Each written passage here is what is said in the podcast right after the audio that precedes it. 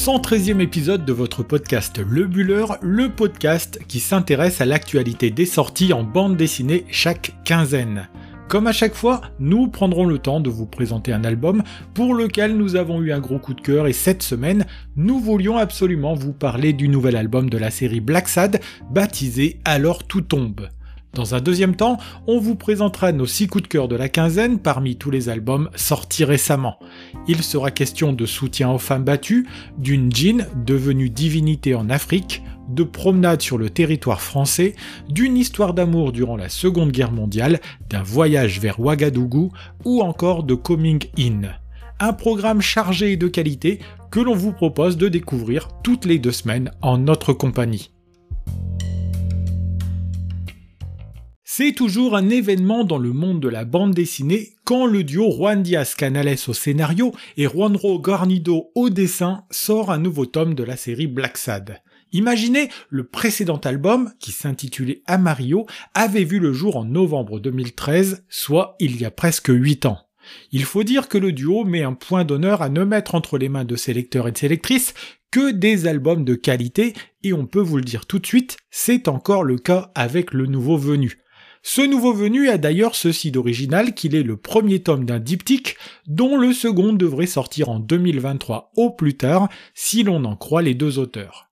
Rappelons un peu ce qu'est Black Sad pour les auditeurs et auditrices qui ne connaîtraient pas encore la série ou qui ne la connaîtraient que de loin. Plongeant le lecteur dans l'atmosphère des polars des années 50, la série Black Sad a ceci d'original qu'elle met en scène des animaux dont le héros principal, John Blacksad, est en fait un grand chat noir. Le duo Canales-Guarnido ancre aussi leurs histoires aux États-Unis et plus précisément dans la ville de New York, de nouveau le décor du nouvel album disponible en librairie. Même si les personnages sont des animaux, on peut jouer à rapprocher chacun des protagonistes avec des personnes réelles et ce parallèle fonctionne encore bien dans ce nouveau titre. Enfin, même si Black Sad met en scène des animaux, et même si Guarnido est passé par la maison Disney, chez Black Sad, ça ne rigole pas, les truands tiennent le haut du pavé, et meurtres, drogue et agressions sont le quotidien de notre chat détective privé. Alors tout tombe, titre de cette sixième livraison, s'inscrit bien dans la veine des précédents, puisqu'ici la mort rôde en permanence sur fond de trahison, de corruption et de tractation politique.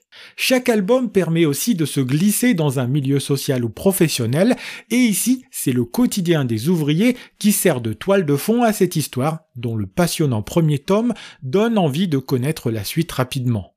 Mais de quoi est-il question dans la première partie de ce diptyque? C'est ce que nous allons essayer de vous raconter. Tout commence sur les pelouses d'un Central Park qui accueille les spectateurs d'une représentation théâtrale du festival Shakespeare que viendra interrompre le maire et sa police. John Blacksad et son ami, le journaliste Weekly, sont dans l'assistance et essayent de ramener la paix chez les forces de l'ordre en compagnie d'Iris Allen, directrice de la manifestation. En rentrant de la représentation, Blacksad, passant par une ruelle déserte, sauve la peau de Kenneth Clark, chauve-souris à la tête du syndicat des travailleurs du métro et Marie d'Iris Allen. Cette rencontre tombe à point nommé car Kenneth Clark se sent en danger, menacé qu'il est par les opposants au transport en commun de la ville, parmi lesquels Solomon, roi bâtisseur de la cité new-yorkaise et double de fiction de Robert Moses. Black Sad joue alors le rôle de garde du corps de Clark et infiltrera le monde ouvrier des bâtisseurs du métro pour voir s'il existe parmi eux des éléments qui voudraient la peau du chef du syndicat. En parallèle, Weekly, journaliste à l'ancienne, accueille la belle Rachel Zuko qu'il va tenter de faire embaucher au journal mais qui a une approche totalement différente de son métier de journaliste. Lancé sur un reportage au long cours s'intéressant à Solomon, Weekly pense tenir le scoop qui va lui permettre de trouver grâce aux yeux de son nouveau patron sans se douter qu'il va au devant des ennuis. De son côté, la situation n'est pas plus enviable pour un Black Sad qui va échouer en partie dans sa mission.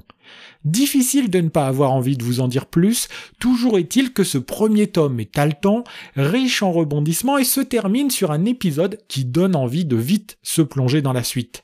Comme toujours dans cette série, le dessin n'est pas magnifique, il est juste sublime, fourmillant de détails, coulant à la réalité historique et sachant recréer des ambiances. de la trogne des personnages présents dans cette histoire à l'atmosphère du métro ou encore des cafés new-yorkais, ce Black Sad est un véritable régal pour les yeux. En 56 pages, le duo Canales-Guarnido fait encore des merveilles et prouve, si on l'avait oublié, que leur talent et leur complémentarité ne se sont pas émoussés en 20 ans. Alors tout tombe est un titre au scénario parfaitement maîtrisé, entretenant à la fois suspense et proposant de l'action, un Black Sad tel qu'on l'aime et qu'on retrouve avec grand plaisir. Édité chez Dargo, comme c'est le cas depuis le début, ce nouveau venu d'une série phare de la bande dessinée européenne est un titre sur lequel on vous conseille de vous précipiter si vous voulez passer un bon moment de lecture.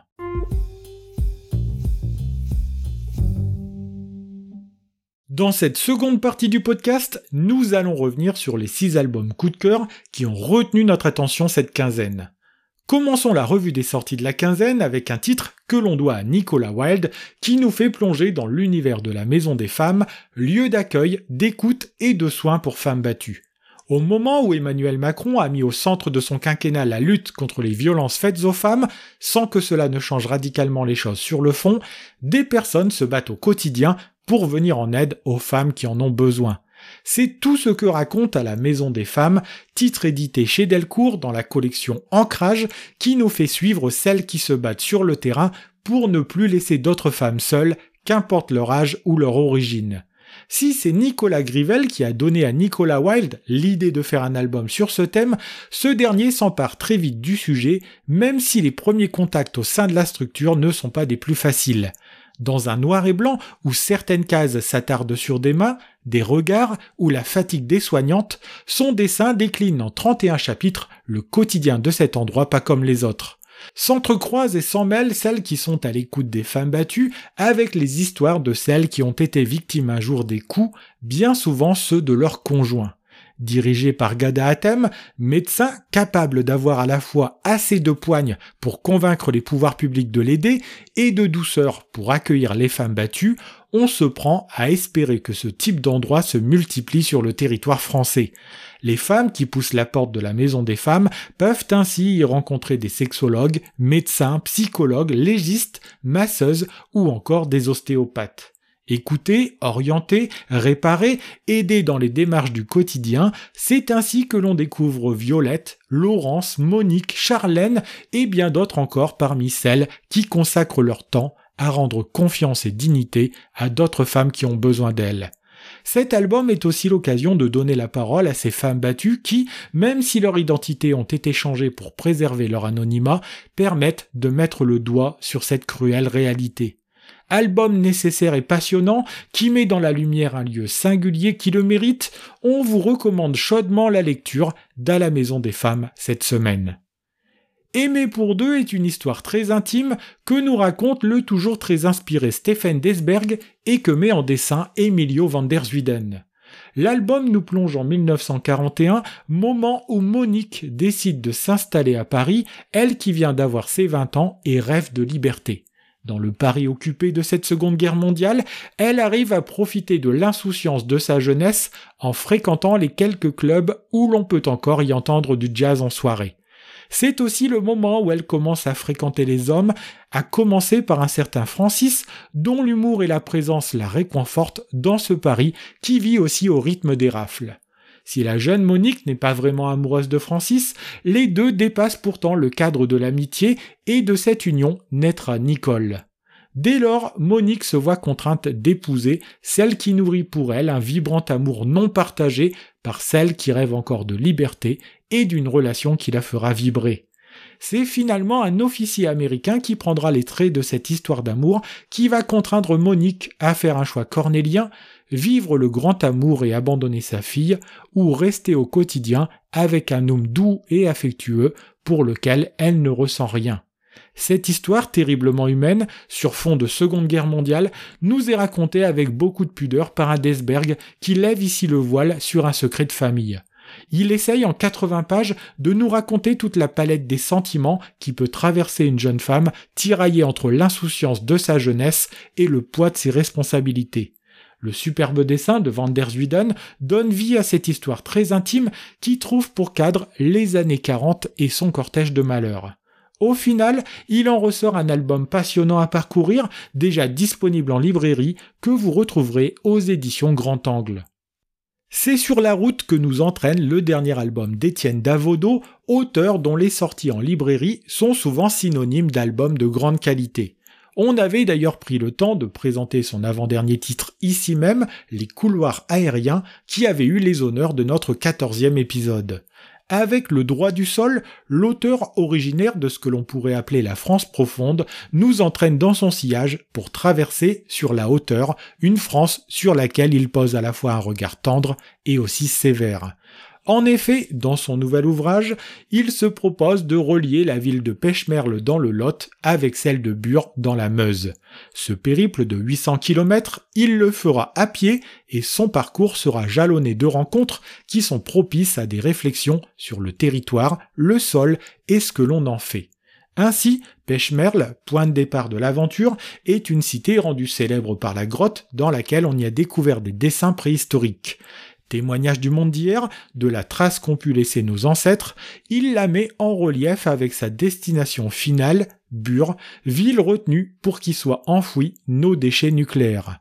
À travers cette trace que l'on veut laisser aux générations à venir, dont l'impact s'évalue en dizaines de milliers d'années, Davodo interroge notre société, notre rapport au nucléaire et la façon avec laquelle on maltraite la terre et le sol.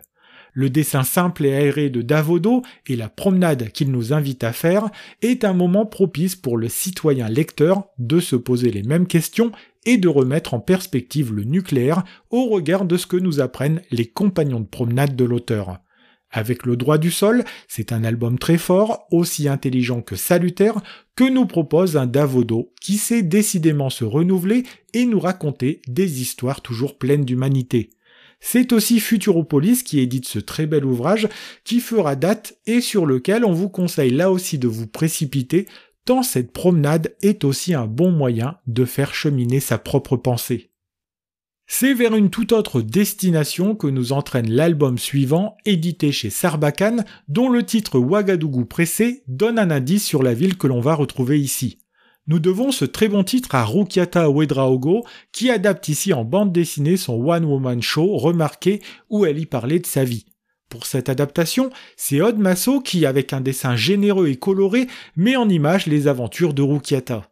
On la découvre au moment où elle est en train de faire son sac pour décoller le lendemain en direction de la capitale du Burkina Faso, son pays de naissance. Si se pose à elle la question de quoi prendre et quoi laisser, elle va rapidement se retrouver submergée de choses à amener au pays que vont lui confier ses amis.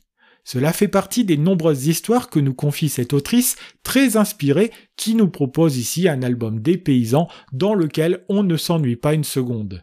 Avec beaucoup de tendresse, malgré la dureté de certaines situations, elle revient sur les histoires de sa jeunesse, comme cette fois où elle a décidé de faire le mur pour aller rejoindre ses copines au bal des bacheliers se sauver de chez soi en échappant à un père qui garde comme un trésor précieux sa fille, faire le trajet aller sur une vieille mobilette qui n'a plus une goutte d'essence, et le trajet retour dans un taxi bondé avec un chauffeur qui n'a pas le permis, tout est prétexte à s'amuser des péripéties de la jeune et jolie Rukiata. En parlant de beauté, elle est déjà très attachée à son look et à son apparence étant jeune, comme elle le raconte avec l'épisode du pantalon récupéré au marché aux fripes qui fera sensation pour la soirée. À travers cet album, qui comme nous vous le disions est l'adaptation de son spectacle, on se plonge aussi dans une culture et l'on déambule dans les rues chaleureuses et colorées de Ouagadougou en compagnie des deux autrices. Voilà un titre qui fait du bien au moment où le froid commence à s'installer de nouveau en France, un titre qui donne envie de prendre l'avion, un titre touchant et amusant que l'on vous recommande chaudement cette semaine.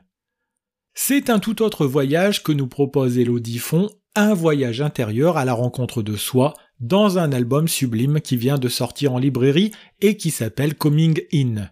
Dans cet ouvrage, la journaliste et scénariste Elodie Font nous confie une histoire très intime, celle qui l'a menée jusqu'à son coming in, c'est-à-dire révéler à soi-même son homosexualité. Dès les premières pages, on comprend que si elle-même n'avait pas conscience de son orientation sexuelle, dans son entourage, certaines de ses amies avaient déjà compris qu'Elodie avait plutôt une inclinaison pour les femmes. Mais voilà, dans une société où l'hétérosexualité est présentée comme une norme, elle multiplie les histoires amoureuses avec les garçons sans jamais qu'une seule d'entre elles ne soit épanouissante et aboutie.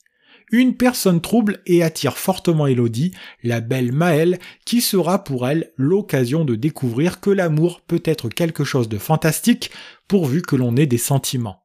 L'éloignement mettra fin à cette relation et mettra le doute dans la tête de notre héroïne qui, la vingtaine passée, se pose encore des questions sur son orientation sexuelle et continue de se chercher. Coming In est un album véritablement touchant que met superbement en dessin une Carole Morel dont le trait s'y émerveille à ce titre. Elle s'empare ici de l'histoire de sa scénariste pour la faire sienne et nous propose un voyage intérieur qui aboutira au coming in de son autrice avant qu'elle ne fasse son coming out en direction de sa famille et de ses amis. À travers cet ouvrage, elles font aussi œuvre d'utilité pour toutes les jeunes femmes et les jeunes hommes qui vont se retrouver dans ce personnage central dont les errances intérieures et les tourments doivent toucher un grand nombre de personnes qui s'interrogent sur leur orientation sexuelle. En 140 pages, dans un petit ouvrage au format souple, coédité par Payographique et Arte Édition, nous avons là un album touchant et profondément humain que l'on a trouvé passionnant de la première à la dernière page. Terminons comme ce sera le cas chaque quinzaine par un album réédité ou la sortie en librairie d'une intégrale que l'on retrouve avec plaisir. Après un premier cycle baptisé le cycle ottoman, il est maintenant l'heure de prendre le bateau direction l'Afrique pour notre trio composé de Lord Lady Nelson ainsi que de la troublante Jade.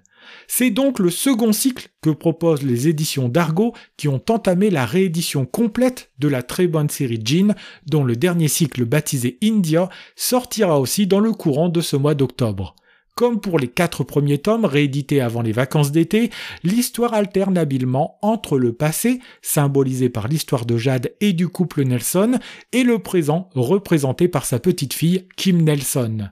Ainsi, on y apprend que les aventures africaines de notre trio originel n'ont pas été de tout repos, puisqu'arrivé sur le continent, on a vu en Jade la réincarnation de la déesse Anaktu en raison d'une boucle d'oreille qu'elle seule pouvait arborer sans risquer la mort.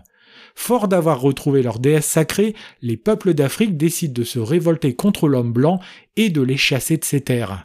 Dès lors, pour Lord et Lady Nelson, dont la dernière est fortement attachée à Jade, la situation se complique fortement et ils ne pourront pas compter sur une Jade qui, devenue Anaktu, reprend sa posture de Jean, à savoir une femme au cœur de pierre totalement inaccessible. De son côté, Kim Nelson marche dans les pas de son aïeul et pour retrouver la perle noire qui la conduira au trésor de Jade, elle n'hésite pas à payer de sa personne et découvrir ce que le continent a de plus mystérieux l'exotisme est fortement présent dans ce second cycle où le duo Jean Dufaux au scénario et Anna Mirales au dessin continue d'ouvrir des portes en entretenant le mystère à la fois. Comme toujours, les paysages sont sublimes et les corps sont eux aussi sublimés par l'atmosphère moite et envoûtante de cette deuxième saga. En cinq albums, on parcourt le continent africain et on se rend compte que la fortune ne sourira pas forcément de la même façon pour les différents protagonistes de cette saga. Dans un format plus grand que le format original, Dargo a eu la bonne idée de proposer l'intégralité de cette série devenue culte avec le temps et que l'on redécouvre ici avec très grand plaisir. Ainsi se termine ce 113e épisode consacré en partie à la série Black Sad il me reste à vous remercier de l'avoir suivi avec intérêt jusqu'au bout. Si vous voulez prolonger le plaisir de nous suivre, rendez-vous sur notre compte Instagram, lebuller.podcast, pour y laisser vos réactions et vos commentaires et découvrir en images nos coups de cœur de la quinzaine. Faites-nous connaître aussi autour de vous en parlant de nous, non seulement dans la vie réelle, mais aussi sur les réseaux sociaux et en partageant cet épisode. N'hésitez pas non plus à vous abonner à notre podcast, c'est gratuit et c'est disponible sur toutes les plateformes d'Apple Podcast à Spotify en passant par YouTube. Bonne quinzaine à vous, très bonne lecture et à la prochaine pour un 114e épisode de votre podcast qui parle de l'actualité des sorties en bande dessinée.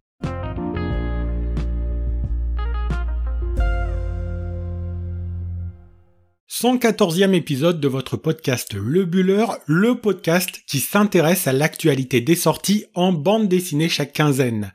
Comme à chaque fois, nous prendrons le temps de vous présenter un album pour lequel nous avons eu un gros coup de cœur et cette semaine, nous voulions absolument vous parler de l'album Singe, quel genre d'animaux sommes-nous, que l'on doit à Aurel et aux éditions Futuropolis. Dans un deuxième temps, on vous présentera nos six coups de cœur de la quinzaine parmi tous les albums sortis récemment. Il sera question de rapport entre l'homme et les animaux, d'un infirmier atypique en soins palliatifs, d'une mystérieuse affaire d'enlèvement, de la fiancée de Guy Moquet, d'une disparition au cœur de la forêt, ou encore du grand retour de Goldorak. Un programme chargé et de qualité que l'on vous propose de découvrir toutes les deux semaines en notre compagnie. 114e épisode de votre podcast Le Buller, le podcast qui s'intéresse à l'actualité des sorties en bande dessinée chaque quinzaine. Comme à chaque fois, nous prendrons le temps de vous présenter un album pour lequel nous avons eu un gros coup de cœur et cette semaine, nous voulions absolument vous parler de l'album Singe, quel genre d'animaux sommes-nous, que l'on doit à Aurel et aux éditions Futuropolis. Dans un deuxième temps, on vous présentera nos six coups de cœur de la quinzaine parmi tous les albums sortis récemment. Il sera question de rapport entre l'homme et les animaux, d'un infirmier atypique en soins palliatifs, d'une mystérieuse affaire d'enlèvement, de la fiancée de Guy Moquet, d'une disparition au cœur de la forêt, ou encore du grand retour de Goldorak. Un programme chargé et de qualité que l'on vous propose de découvrir toutes les deux semaines en notre compagnie. 114e épisode de votre podcast Le Buller, le podcast qui s'intéresse à l'actualité des sorties en bande dessinée chaque quinzaine. Comme à chaque fois, nous prendrons le temps de vous présenter un album pour lequel nous avons eu un gros coup de cœur et cette semaine, nous voulions absolument vous parler de l'album Singe, quel genre d'animaux sommes-nous, que l'on doit à Aurel et aux éditions Futuropolis. Dans un deuxième temps, on vous présentera nos six coups de cœur de la quinzaine parmi tous les albums sortis récemment. Il sera question de rapport entre l'homme et les animaux, d'un infirmier atypique en soins palliatifs, d'une mystérieuse affaire d'enlèvement, de la fiancée de Guy Moquet, d'une disparition au cœur de la forêt, ou encore du grand retour de Goldorak. Un programme chargé et de qualité que l'on vous propose de découvrir toutes les deux semaines en notre compagnie. 114e épisode de votre podcast Le Buller, le podcast qui s'intéresse à l'actualité des sorties en bande dessinée chaque quinzaine. Comme à chaque fois, nous prendrons le temps de vous présenter un album pour lequel nous avons eu un gros coup de cœur et cette semaine, nous voulions absolument vous parler de l'album Singe, quel genre d'animaux sommes-nous, que l'on doit à Aurel et aux éditions Futuropolis. Dans un deuxième temps, on vous présentera nos six coups de cœur de la quinzaine parmi tous les albums sortis récemment. Il sera question de rapport entre l'homme et les animaux, d'un infirmier atypique en soins palliatifs, d'une mystérieuse affaire d'enlèvement, de la fiancée de Guy Moquet, d'une disparition au cœur de la forêt, ou encore du grand retour de Goldorak. Un programme chargé et de qualité que l'on vous propose de découvrir toutes les deux semaines en notre compagnie. 114e épisode de votre podcast Le Buller, le podcast qui s'intéresse à l'actualité des sorties en bande dessinée chaque quinzaine. Comme à chaque fois, nous prendrons le temps de vous présenter un album pour lequel nous avons eu un gros coup de cœur et cette semaine, nous voulions absolument vous parler de l'album Singe, quel genre d'animaux sommes-nous, que l'on doit à Aurel et aux éditions Futuropolis. Dans un deuxième temps, on vous présentera nos six coups de cœur de la quinzaine parmi tous les albums sortis récemment. Il sera question de rapport entre l'homme et les animaux, d'un infirmier atypique en soins palliatifs, d'une mystérieuse affaire d'enlèvement, de la fiancée de Guy Moquet, d'une disparition au cœur de la forêt, ou encore du grand retour de Goldorak. Un programme chargé et de qualité que l'on vous propose de découvrir toutes les deux semaines en notre compagnie.